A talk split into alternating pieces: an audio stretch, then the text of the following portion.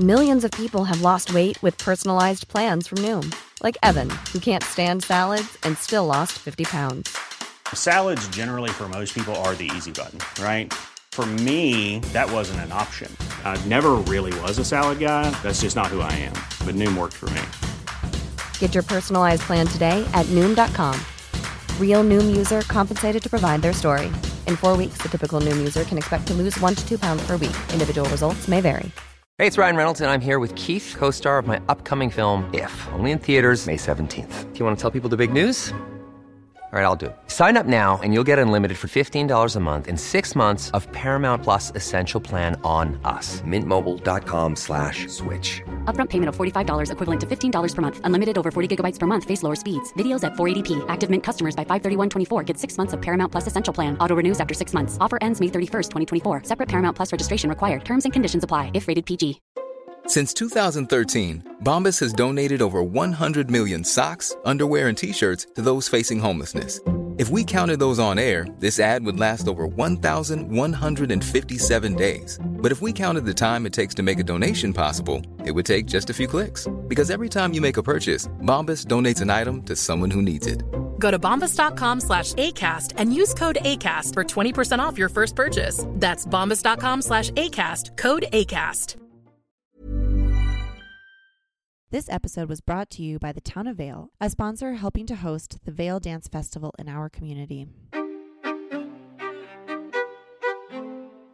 I'm Rebecca King Ferraro. And I'm Michael Breeden, and you're listening to Conversations on Dance.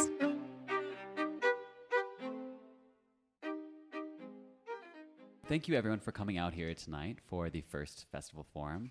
Um, we are so grateful to be back here at the Vail Dance Festival, especially being that it is the 30th anniversary. My name is Michael Breeden. And my name is Rebecca Ferraro, and we are here as former Miami City Ballet dancers and the hosts of the podcast Conversations on Dance. So, we're recording a podcast today that will be um, live on iTunes uh, maybe later in the week. See. um, so, we appreciate you guys joining us for our first of six festival forums, and we hope you'll consider joining us for more. So, joining us today are um, uh, composer Caroline Shaw and choreographer Justin Peck. They will be collaborating on a premiere that will happen next Monday, August 6th. So, we'll be delving in a little bit more into their creative process. So, when you guys go see the premiere next week, you're going to have all this extra insight. Um, so, let's go right into it. Let's do it. So before um, we get started, we want to also mention that we'll be opening the floor up for questions. So if you think of anything for the two of them, please hang on to it in your mind, and we'll um, get to it at the end. So Justin, we're going to start with you. Uh, this is your first time choreographing for the Vail Dance Festival, and you are a dancer and resident choreographer, and part of the interim director team at New York City Ballet. And not to mention, you have so many works that you're looking over all around the world. So what made this particular particular project important for you to carve out time for?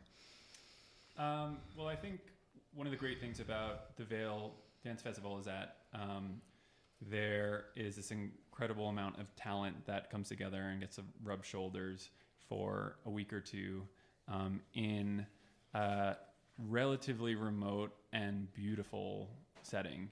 Mm. and it's something that, you know, I came here actually once in think it was 2012, and it was with New York City Ballet with like a moves tour. Mm-hmm.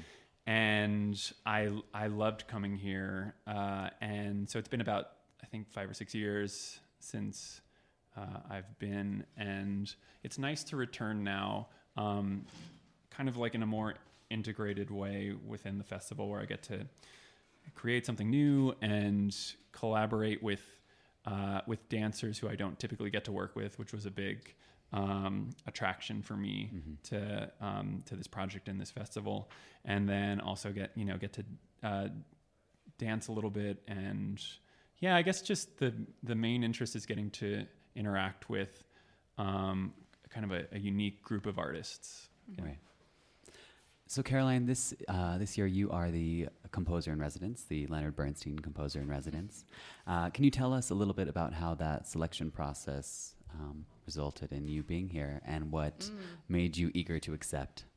I think I I, selection process sounds very large. Um, I think that um, I, am very lucky to be here, and I'm really excited. Uh, I think that um, Damian Woetzel had known some of my music before, and we had spoken a couple of years ago, and I was able to come out um, to the festival last year just to kind of see what's going on.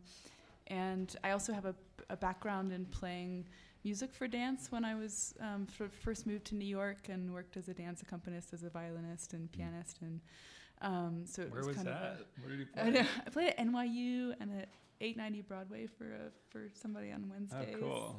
It was great. It was really cool. It's it's I think seeing the way that dancers hear and respond to music was a huge part of my like sort of coming back in falling back in love with music. So anyway, it's a really nice nice to be here surrounded by this amazing collection of dancers from all over. Right. Was that like a different skill set to play for to accompany a class? Yeah. Like it, it's like you have to respond in the moment and all that. You respond in the moment and you you for there are certain rules and things that you need to do for like you know yeah like meter well, and yeah. tempo and feel a little mm-hmm. intro intro like, combination and yeah. That, yeah. but then weird. within those rules you can kind of shape it just a little yeah. bit. Uh, yeah. I always, I mean, for dancers, you know, it's the music is the most important thing. It we always say dancing or music comes first, rather. But uh, class is the one time where it does have to flip a little bit to the other way. Mm. That um, we need certain things just to warm up our bodies. Uh, whereas, like you know, when the conductor is playing in the pit, you're going to listen to whatever is happening, no matter what. That's sure. paramount.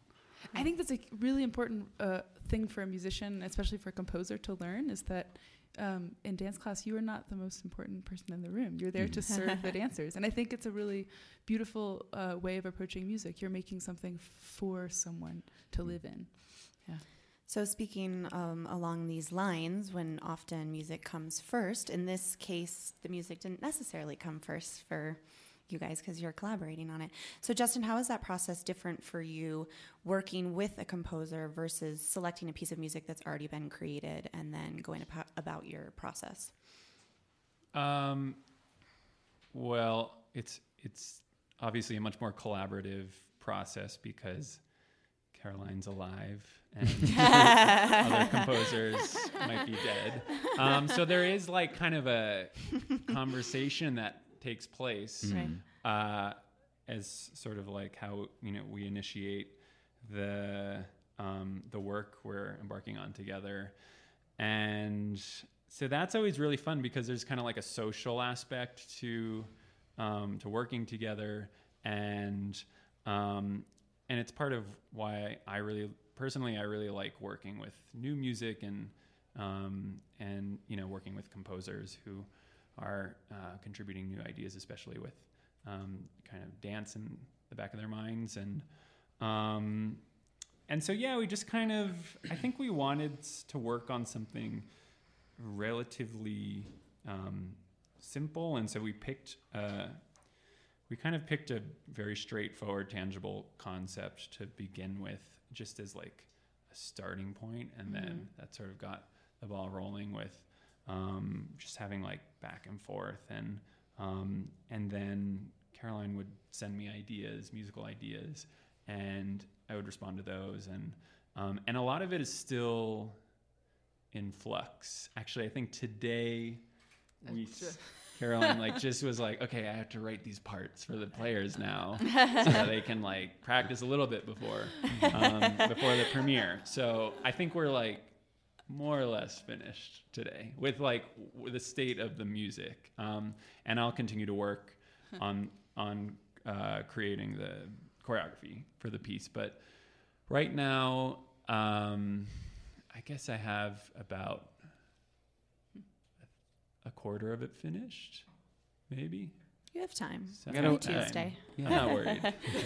a week, no, I, almost. No, it's actually it's a great. I mean, it's it's nice actually working up here because it's it's yeah relatively low key compared to like working in an environment like New York City. So, and there is kind of uh, a beautiful focus that exists here where there's just not that much distraction and um, and our I guess just like the the world that encompasses us is feels like smaller and more simple and therefore we're um, because of that, we're we're able to um, to concentrate and um, and I'm also working with some really phenomenal dancers and a few dancers that I've never worked with before that I've always wanted to work with. Um, there's a, there's actually like a few dancers from American Ballet Theater in there, which is nice. Herman Cornejo, which is um, he's sort of like an immaculate ballet dancer and um, and a wonderful human being too. I should say he's uh, so nice and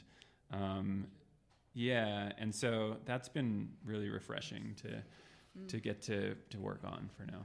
Right. So, so Caroline, I think uh, we want to ask something similar uh, to you as well. Uh, so, how does that affect your process that you have to sort of clue in this choreographer, this collaborator to what you are creating as well, versus a commission where someone says, you know, just do. Do as you please. Does anyone ever say that, or do you always have? Do you ever have? do you, Often, I, that's the most. That's the most terrifying moment. It's Right. like, no, please just tell me something. you need, you need some, I feel the same way. some parameters. Yeah.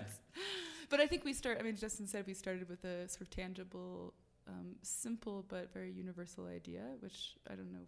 If to I Tell in, us my- about in my it. in my mind, it's probably has tra- has become something different for both of us. in my mind, it is about. Um, uh, height and rising, and the difference between sort of the mountains and the skyscrapers of New York City. So these things, you f- have a sense of landscape that um, is is looking up, but also there's something in, in music. I love how music and chord progressions can rise, and you have this sense of ascent. And sometimes it's very quick ascent, and sometimes it feels like it has a very long trajectory. So those were the things that I was kind of playing with, but Mhm. also trying to make music that I felt like allowed space for um, space for dance and something visual to happen. So I actually didn't make something that was just hy- hyper complicated and all over the place because I wanted there to be space for dance. It was Mhm. something that I learned in playing for dance class. Is actually is as soon as you reduce it to the simplest element, like a repeated violin pizzicato, it actually opens it opens up a lot. And those were that was some of the sort of thinking I had when I was writing music. Do you are your inspirations different for um, writing for music? For instance, let's say if your favorite composer is someone you draw inspiration from is Beethoven, you're not going to do that for when you're creating a ballet.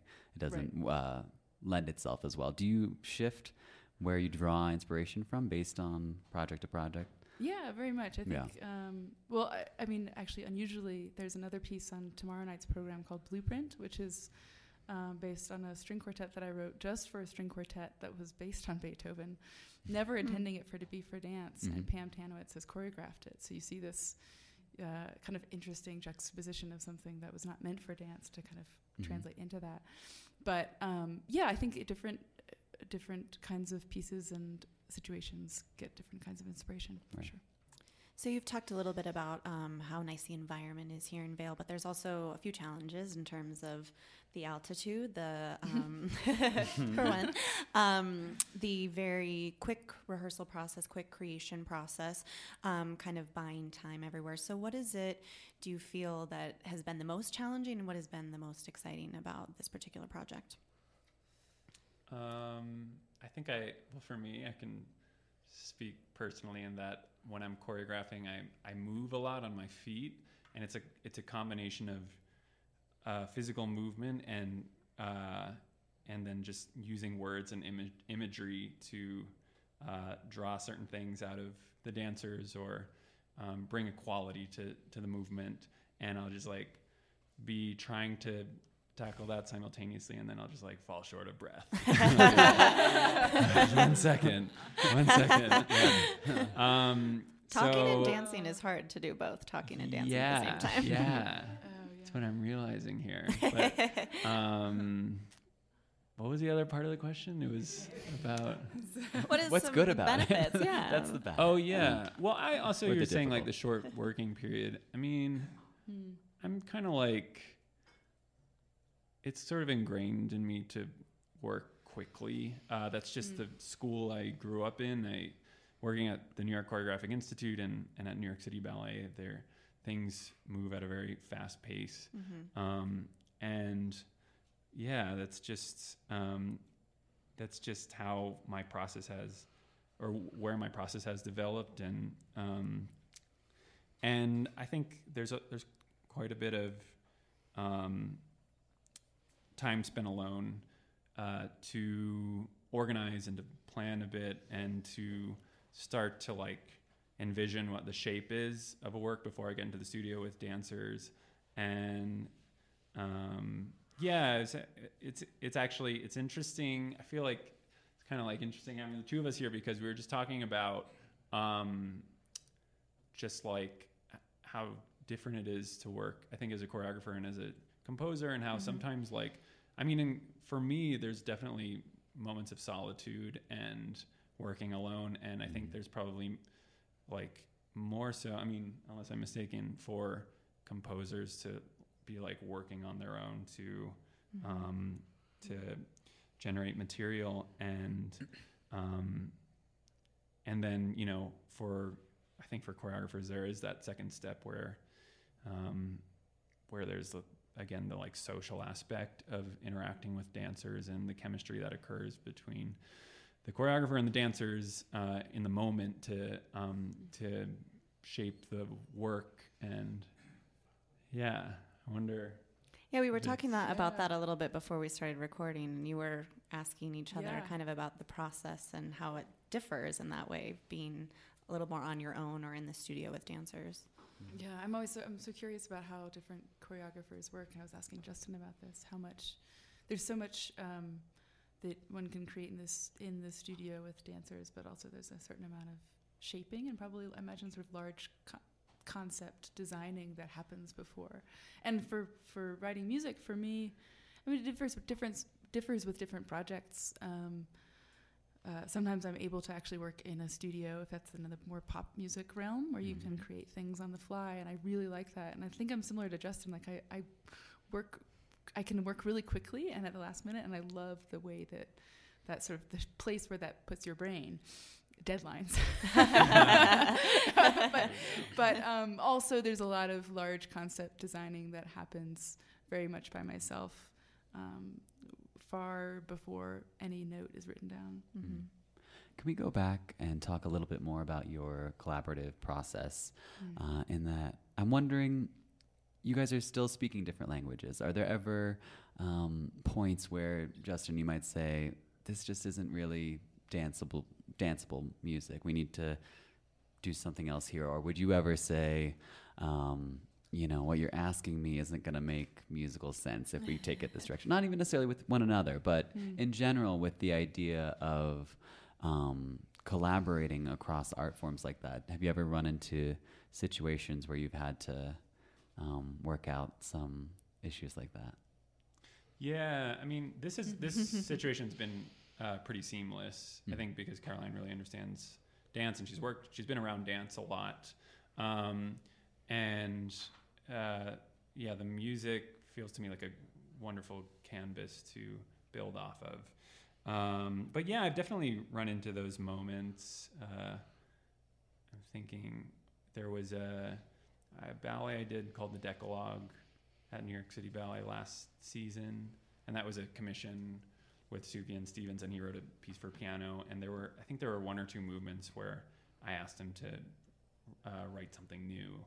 Um, but he, you know, he's he's also someone who really like understands and respects dance through the process of Mhm. being around it, um, especially recently. And so, and he's also very prolific. So he, it was not like an issue. It's, I mean, it's kind of part of the process. It's Right. It's never usually like perfect from the Mhm. get go. So, so yeah, there's kind of a back and forth with all that. Yeah, I would imagine that's the same for you. No matter whether you're doing a ballet commission or not, you're always going back and redoing things for yourself or trying to find something else. Um, so, can you tell us, give us a little bit of a preview of some things we should be looking for um, when we see the performance on Monday night? um, oh, there's a knowing laugh. I yeah, I don't know yet. well, you'll see. I mean, I finished a duet for Jared, uh, Jared Angle and Patricia Delgado, uh, which um, I'm excited about, and um, it's the second movement. And I guess I'll just say more generally that the ballet, the dancers will be in sneakers for this piece, and it's been something that I've uh, been exploring quite a bit in my work recently, working especially with ballet dancers who have such an, a body awareness and movement awareness. Um, it's interesting when you take them out of a ballet slipper and you put them into a sneaker, how the focus moves away from um, line and uh, shape, and it becomes more about energy and moving through space. It kind of gives them like a broader platform to um, to consume space, and uh, and so yeah, so that's I think you'll you'll hopefully you'll notice something a little bit different about how they um, approach their performance within this work on stage. Um, what day is it on? Monday. Monday. Monday. On Monday. we checked it before Monday. it's only Tuesday. So, Caroline, you've won a Pulitzer Prize for music for Partita for Eight Voices, and Justin, you recently won a Tony for your work on the musical Carousel. And while your creative impulse is obviously what drives you, I'm sure it's nice to get industry recognition like that. Uh, how does that affect the actual art you create, or does it? It shapes it entirely. no, it doesn't. I think I'm I'm I have uh, when I when the Pulitzer happened, it was five years ago, and I was pretty unknown as a composer. People didn't know I wrote music. I was sort of freelance violinist and singer, and um, it's definitely opened a lot of um, sort of possibilities for collaborations with people that I might not have otherwise met. I mean, Mhm. I, Justin for, is a really good case, um, and it's I've that's been something that's um, I'm grateful for. Yeah, I think that's what uh, initially, like, I remember reading about her partita, and I've been listening to it kind of like on repeat since then, and it's an amazing piece. And um, and I don't know, for me, it's the same. I feel like those kind of like that award recognition is similar to um, the reviews, and that if you get a when I was first starting out, getting a good review meant that it would hopefully lead to another opportunity to choreograph. So that was Right. to me it was like the most important thing. Um, but yeah, it's it's more like focused on getting to continue to work and hopefully getting to support yourself. Mhm. You know, doing what you love and um, and so yeah, that's what it's really about. Is it ever tempting to um, sort of go in the same vein as what has gotten you recognition, or do you actually do the opposite and say, I need to run the other direction from that and make sure I don't get stuck in one direction? Um, just try and ignore that. I think. I think not one or the other. Just, Just kind of do like, you. Yeah, exactly. just do you. Yeah. Just like follow your instincts. Yeah. That's a good answer. Yeah. Um, so this year is the centennial of Jerome Robbins and Leonard Bernstein, and so why is it? Im- why do you guys feel that it is important for us to continue to recognize such musical greats and such dance greats in our worlds? Um, well, I, I mean, I think that I've always felt that dance is uh, an evolutionary art form, and so obviously I owe so much of what I'm creating to the greats that came before me, and I learned so much from them, and I just have a lot of respect for what they did, and um, and you know, I remember, and if we're going to talk about Jerome Robbins specifically, I remember coming to New York as a kid when I was 15, going to the School of American Ballet, and just getting exposed to like his the vast repertoire that they perform there, um, and just it was just such a an eye-opening moment to what choreography could be, uh, especially with his work and also the work of George Balanchine, and that it could can be about the interrelation between music and movement and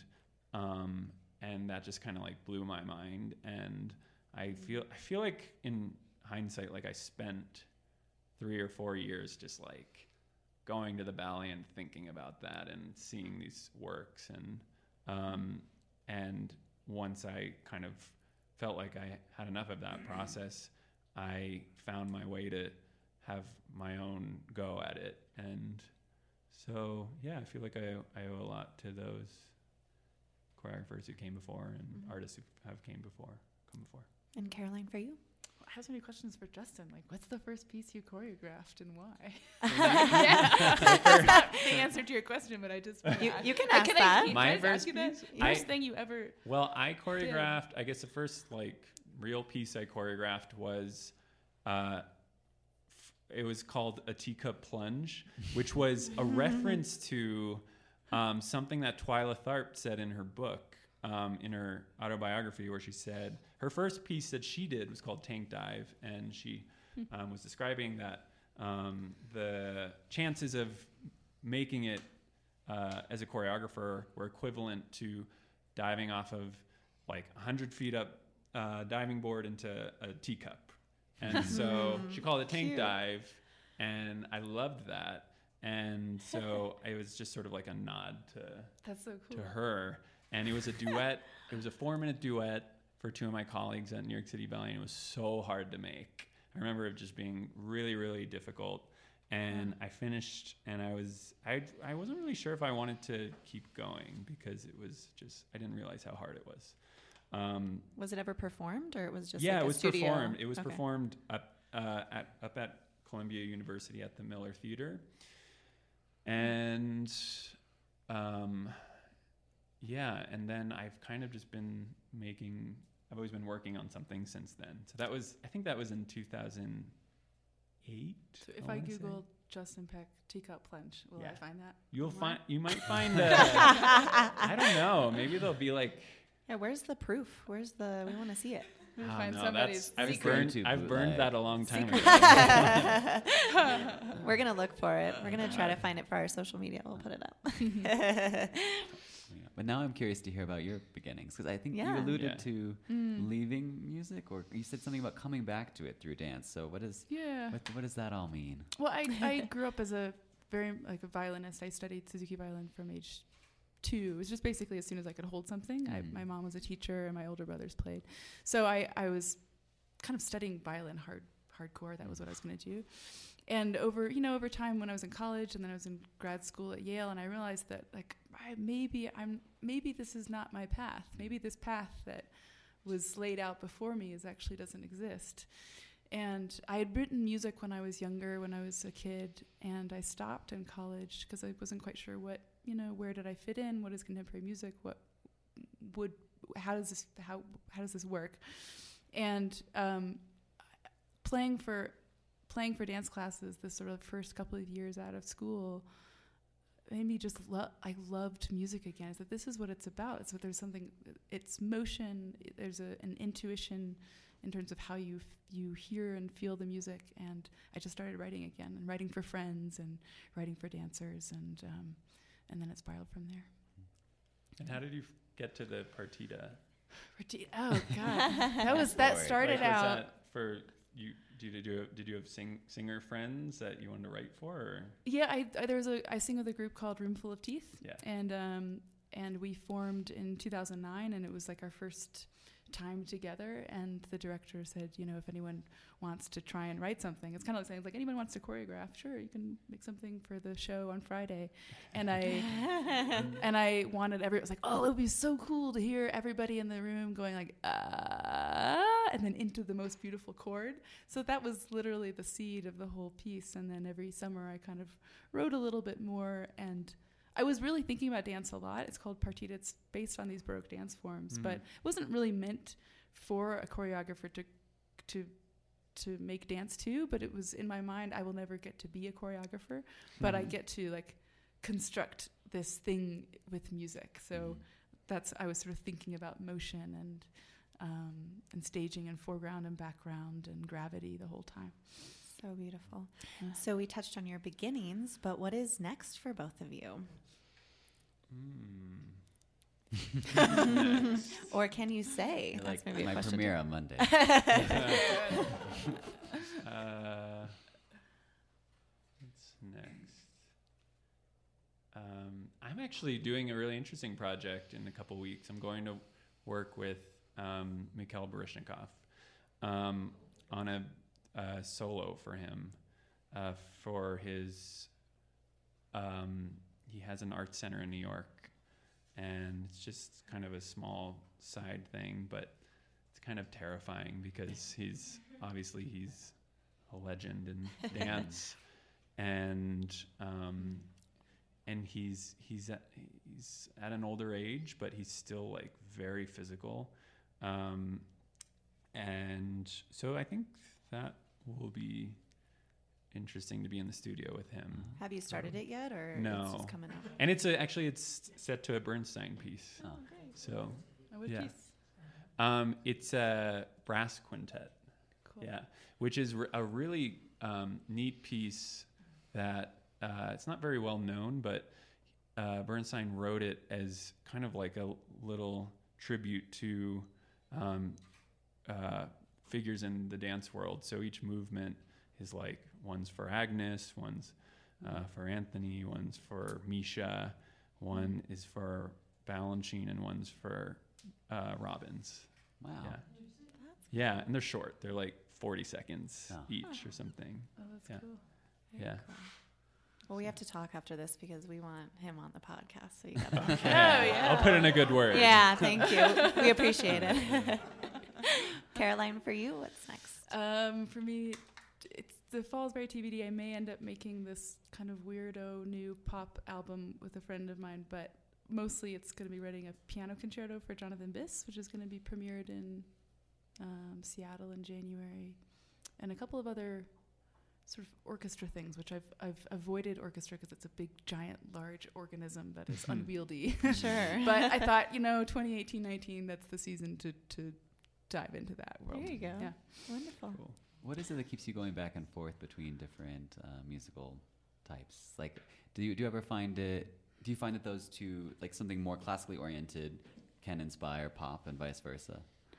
Um, yeah, I hope I hope they do. yeah, if you keep, I, I always try to sort of. I mean, they're not they're not that unrelated. Some of the Mhm. logistics of the different worlds are qu- quite different. Um, but uh, there's just I'm always learning. There's always something to learn from everybody I work with. So I'm just trying to like figure out as much as I can. Yeah. Great. I think with that we could open it up to questions. Absolutely. Yes, Right. right here. Justin, is there a difference working with the New York City ballet dancers who've already performed your work and the dancers from ABT and elsewhere? Um, yeah, there is a difference um, in that I feel like there's there's been a pretty extensive working relationship that has built over time with, um, especially the New York City ballet dancers who are here at the festival. Um, so they work, they kind of get the movement a little bit uh, faster than the dancers from other companies that are in the piece, but um, it's sort of normal, and it's actually it's it's interesting to see how um, how they interpret the movement because they have different backgrounds of training and um, but it's it's it's kind of great because they all you know rub off on one one another and they learn from one another and they're exposed to something different.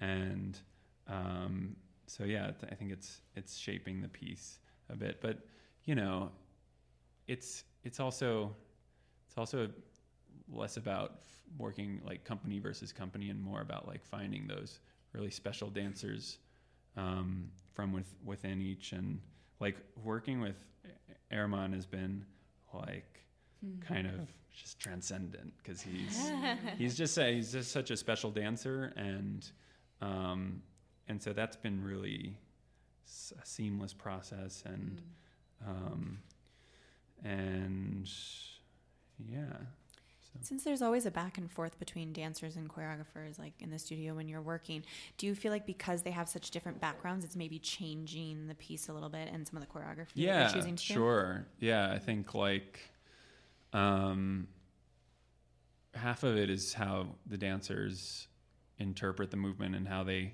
what they do with it how you know how they perform it whether they're behind it you know if they believe in it um it's like there's a moment where it essentially kind of like becomes theirs. So um so I think it's like important for them to take ownership of that, and um, and it's the type of thing where like you know when you go out to dinner with friends or family or acquaintances, like the dynamic of the dinner is going to differ depending on who's sitting at the table. So if you have like a table of six and you're with your family, it might have like one sort of vibe to it. Or if you're at a table with your friends, it'll have a different sort of vibe. Or maybe there's like someone you never met before and they're there and it Mhm. changes like what you talk about. It's like the same thing for um, working in the studio on a new on a new dance is the people there are really going to influence the outcome. Sure. Good. Any other questions? Right here. Hi, um, we saw the on Broadway a few days before it opened. So first of all, congratulations on a very well-deserved Tony Award.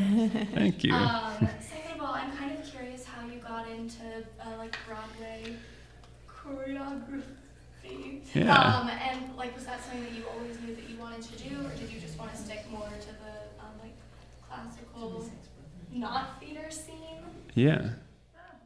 Um, yeah. I mean, I I kind of always dreamed about working in theater um, and eventually working on Broadway. Um, I found my way to dance through theater when I was a kid. I used to come to New York a lot with my family and just see a lot of musicals uh, every summer. We would go on a trip, and so that was like my first exposure to dance, and that's what inspired me to begin dancing. Um, sp- more specifically, seeing the tap dancer Savion Glover perform in a show called "Bringing the Noise, Bringing the Funk," and um, and so I actually started with tap and theater dance and when I was growing up, and I did um, a bunch of like local theater in California, and somehow like you know found myself in the ballet world and off on that track and um, came to SAB, the School of American Ballet, um, and eventually was invited to join New York City Ballet and uh, like entered the world of choreography through ballet. But in the back of my mind, I was always very interested in theater and went to see a lot of theater and um, always hoped of working in theater. And I think that's another uh, precedent that was just like tying this back is another precedent that was really set by, you know, both Jerome Robbins and George Balanchine that they were, you know, uh, ballet choreographers, but had so much experience working in theater um, and working in Broadway, and um, and so I kind of tr- I I would like to do more with that, and um, and ideally I'd I'd you know in a perfect world I'd like to model my way of working after what Jerome Robbins did, which was a little bit of both, like working in ballet and um, and working in theater, and so we'll see. Yeah, we'll see how it goes. Correct me if I'm wrong, but did you not appear in a musical theater production while still at the School of American Ballet? I did. Tell us about it. I was injured when I I had a surgery when I was a student, um, and so I was basically like injured for the good part of a year, and it was my senior year of high school, and we went to I went to the perfor- uh, professional performing arts school, and there's different majors there. So there's yeah. I live right next to that. Oh, there you go. All right. Um, and so, yeah. And so I had a lot of friends in the theater department. And when the musical came up, uh, they were going to do Into the Woods that year. And so I auditioned and I ended up getting a part. So I played one of the princes in Into the Woods when I was a senior. And so it was kind of cool. Like all the ballet people came out to support, and it was like a nice crossover moment. And I l- actually loved going to school there, and I loved my class, and so it was a nice way to get to interact with them um, in like a much more thorough, like on-campus way. That's fun. Next question, right here. Um, I was really interested in what you both said about the role that time pressure plays in your process. And I was wondering how you think it would change the kind of work that you made if that constraint were taken away and you either had the luxury of time or you were forced to work more slowly. Mm. However, it like presents itself. That's a great question. Yeah. Great question. I don't know if I can answer it because I haven't had that feeling of the big expanse of time and no deadlines for a, f- for a few years now. But I can think that there's there are a couple of projects in my mind that I sort of larger that I want to do that I aren't commissioned. There's no deadline for them, and I haven't gotten them done because you know, and it, it is really.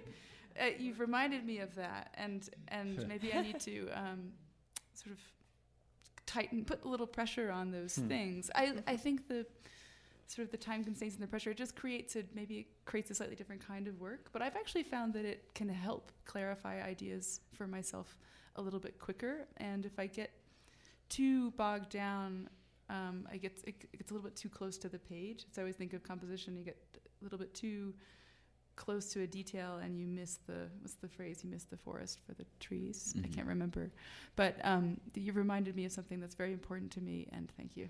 Yeah.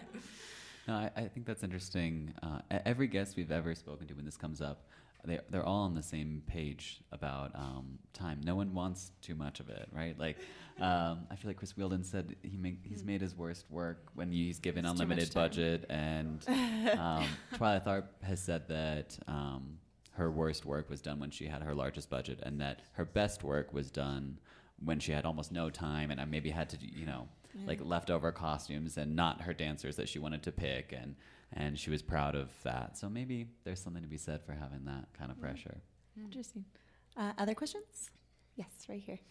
On the flip side, how about when you have an extremely small amount of time like you have next Monday, and you're still developing choreography, um, how does that affect the, say, complexity or richness, or, I don't know what the right adjective Sure. is, in, in the work you have to create, because you have to create the work, they have to learn it, and you have to internalize it in a very short period of time. Yeah. Well, they're pros for sure. Like they can really it's it's it's even I mean even for me to witness it, it's impressive how quickly they can acquire the um, the movement and the details and then present it back to me like at a performance level. Um, and that's like the beauty of this festival and uh, Damian Woetzel bringing in just like the best talent, I think, from all over to work here. Um, and to me, it doesn't feel like uh, too different from the pace of um, how I work at New York City Ballet. So it doesn't it doesn't feel too jarring to me. But I could see how it might be challenging for a choreographer who's used to working a bit slower. You know, they say that um, uh, Balanchine would make a minute of choreography per hour for one hour, and Jerome Robbins would make a minute of choreography for five hours of work.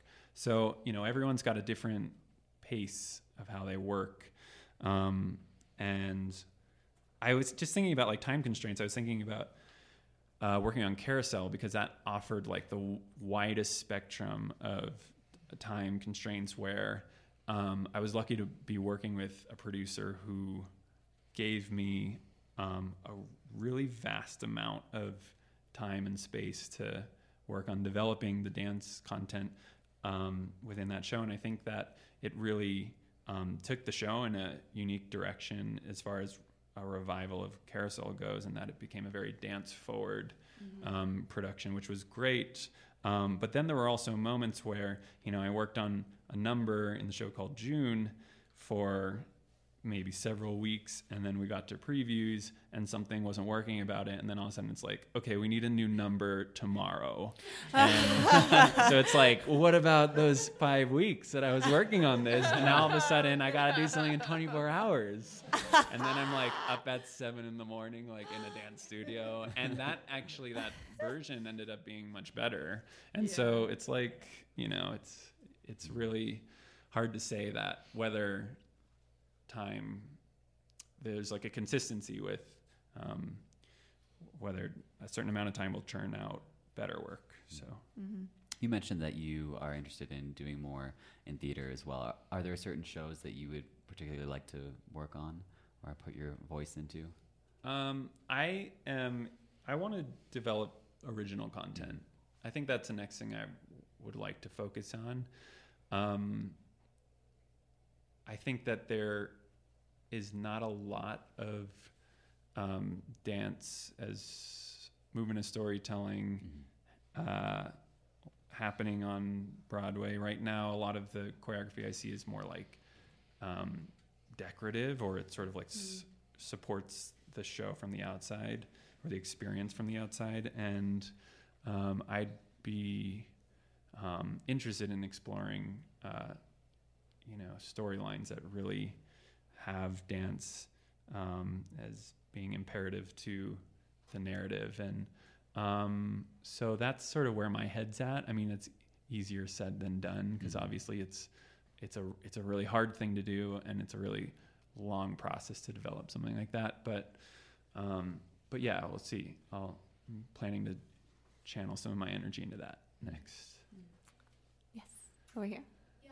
Oh, which one? It's okay. we'll we'll get both of you. So worry. you choose one first and the next one. So being a composer and choreographer is different than a musician and a dancer. So do you find opportunity or does opportunity find you for work? Hmm. Like are you sought after or are you trying to do your own thing?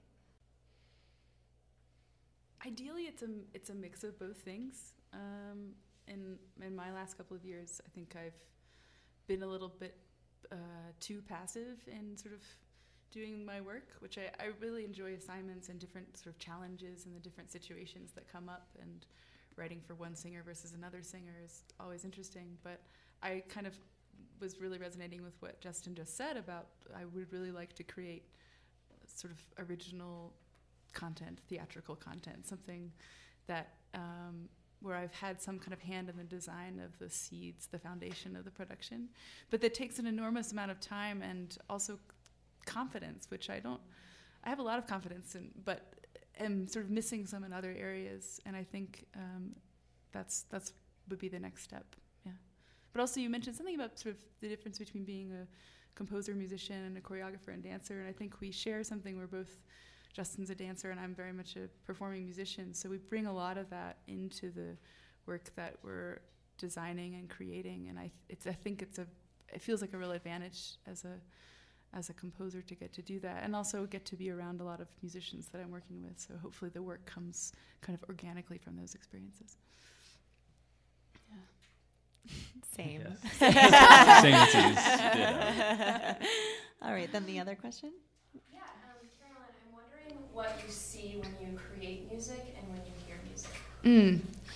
Um, I I could talk to you about that forever because I lo- I love thinking about music not as music but as these visual sort of d- different kinds of things. I think about color and you know d- flavor is part of it too. But um, when I'm writing, if I'm writing this, for instance, this piece for dance for Justin, I wasn't thinking about oh this kind of movement would go with this thing. It's more I was thinking of where are moments of punctuation and where are moments of space. So I think about um, I've been lately in the last year or so been interested in writers, writers of essays and novels and poetry, and how they think of syntax and space and pacing and where um, when you pause when you're saying something, what what is the meaning of that moment? So rhetoric, really. Interesting. Any other questions? Anyone else? Right Two here. more. Um, I want to go back to when you both were talking about ideas. Did the music come first and then the idea with the music or vice versa? Um, well, I guess that like that initial seed of an idea that we spoke about came first, and then the music uh, came out of that, and um, and then I responded to the music. That's sort of the order. Yeah, this was probably a fairly straightforward music first dance. second. Yeah. Although I, you know, I finished some things this morning, so Yeah. after having seen seen something of what you were doing, actually, I love seeing the knowing that if I write still music, it will actually what you created was these like beautiful, beautiful twisting designs, things that you're choreographing choreographing with Herman Yeah. that are so active and uh, I was saying it's like sort of logical and emotional at the same time. And We got to show you the ending. We got show you the ending. Oh, yeah? I can't wait to see it. cool. it's different. Um, Yeah. So, yeah, it's been it's been for me. It's like I think it's easier because I get to. Well, my philosophy as a choreographer is the music comes first, and so I get I'm lucky that I get to respond to that. But I feel like composers often have to start from nothing and just write something, right? That was Like- really hard a couple months ago. like out of the ether. And so I think, yeah, I think that's really challenging and admirable, and it's like it's it's the hardest job. And to piggy off that, to piggyback off that, what are your first steps after you get the music? Is it very visual, or what are your first steps? Um, yeah, it can. I it can be visual immediately. Um, I think the best moments are when you start to see movement or see images uh, from the get go. Um, but it, you, for me, the process is um, I, I start with just listening on repeat. Uh, sometimes I'll look at a score just for um, to see how they uh, wrote the piece rhythmically and for cer- if if it's like orchestral you can kind of like see what specifically they were writing with it um, and then i'll just uh, once i like become very familiar with the music uh, i'll go into the studio and start moving around a little bit by myself. Um, and uh, so it's there's a physical response to it and um, and then following that is working with dancers. We have time for one more. Last one back here in the I back. just have a, a quick question. So where will the piece that you're doing in Misha be performed? Good question. That'll be at a special benefit for the Baryshnikov Art Center. So I don't know if it's open to the public, but so I actually don't know the details of it so much. I'm just like excited to work with him, but uh, it's like a one-off thing. Yeah, it's cool. Wonderful. So, Well, thank you all for joining us, and thank you, Justin and Caroline, for being here with us. yeah, Thanks, this is everyone. good. Thank, Thank you.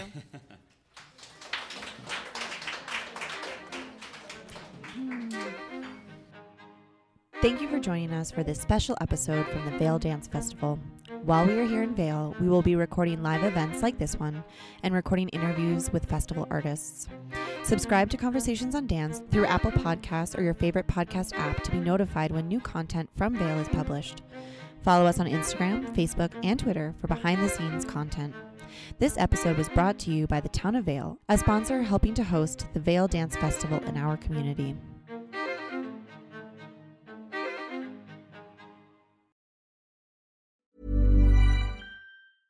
Hey, it's Paige DeSorbo from Giggly Squad. High quality fashion without the price tag. Say hello to Quince. I'm snagging high-end essentials like cozy cashmere sweaters, sleek leather jackets, fine jewelry, and so much more. With Quince being 50 to 80% less than similar brands.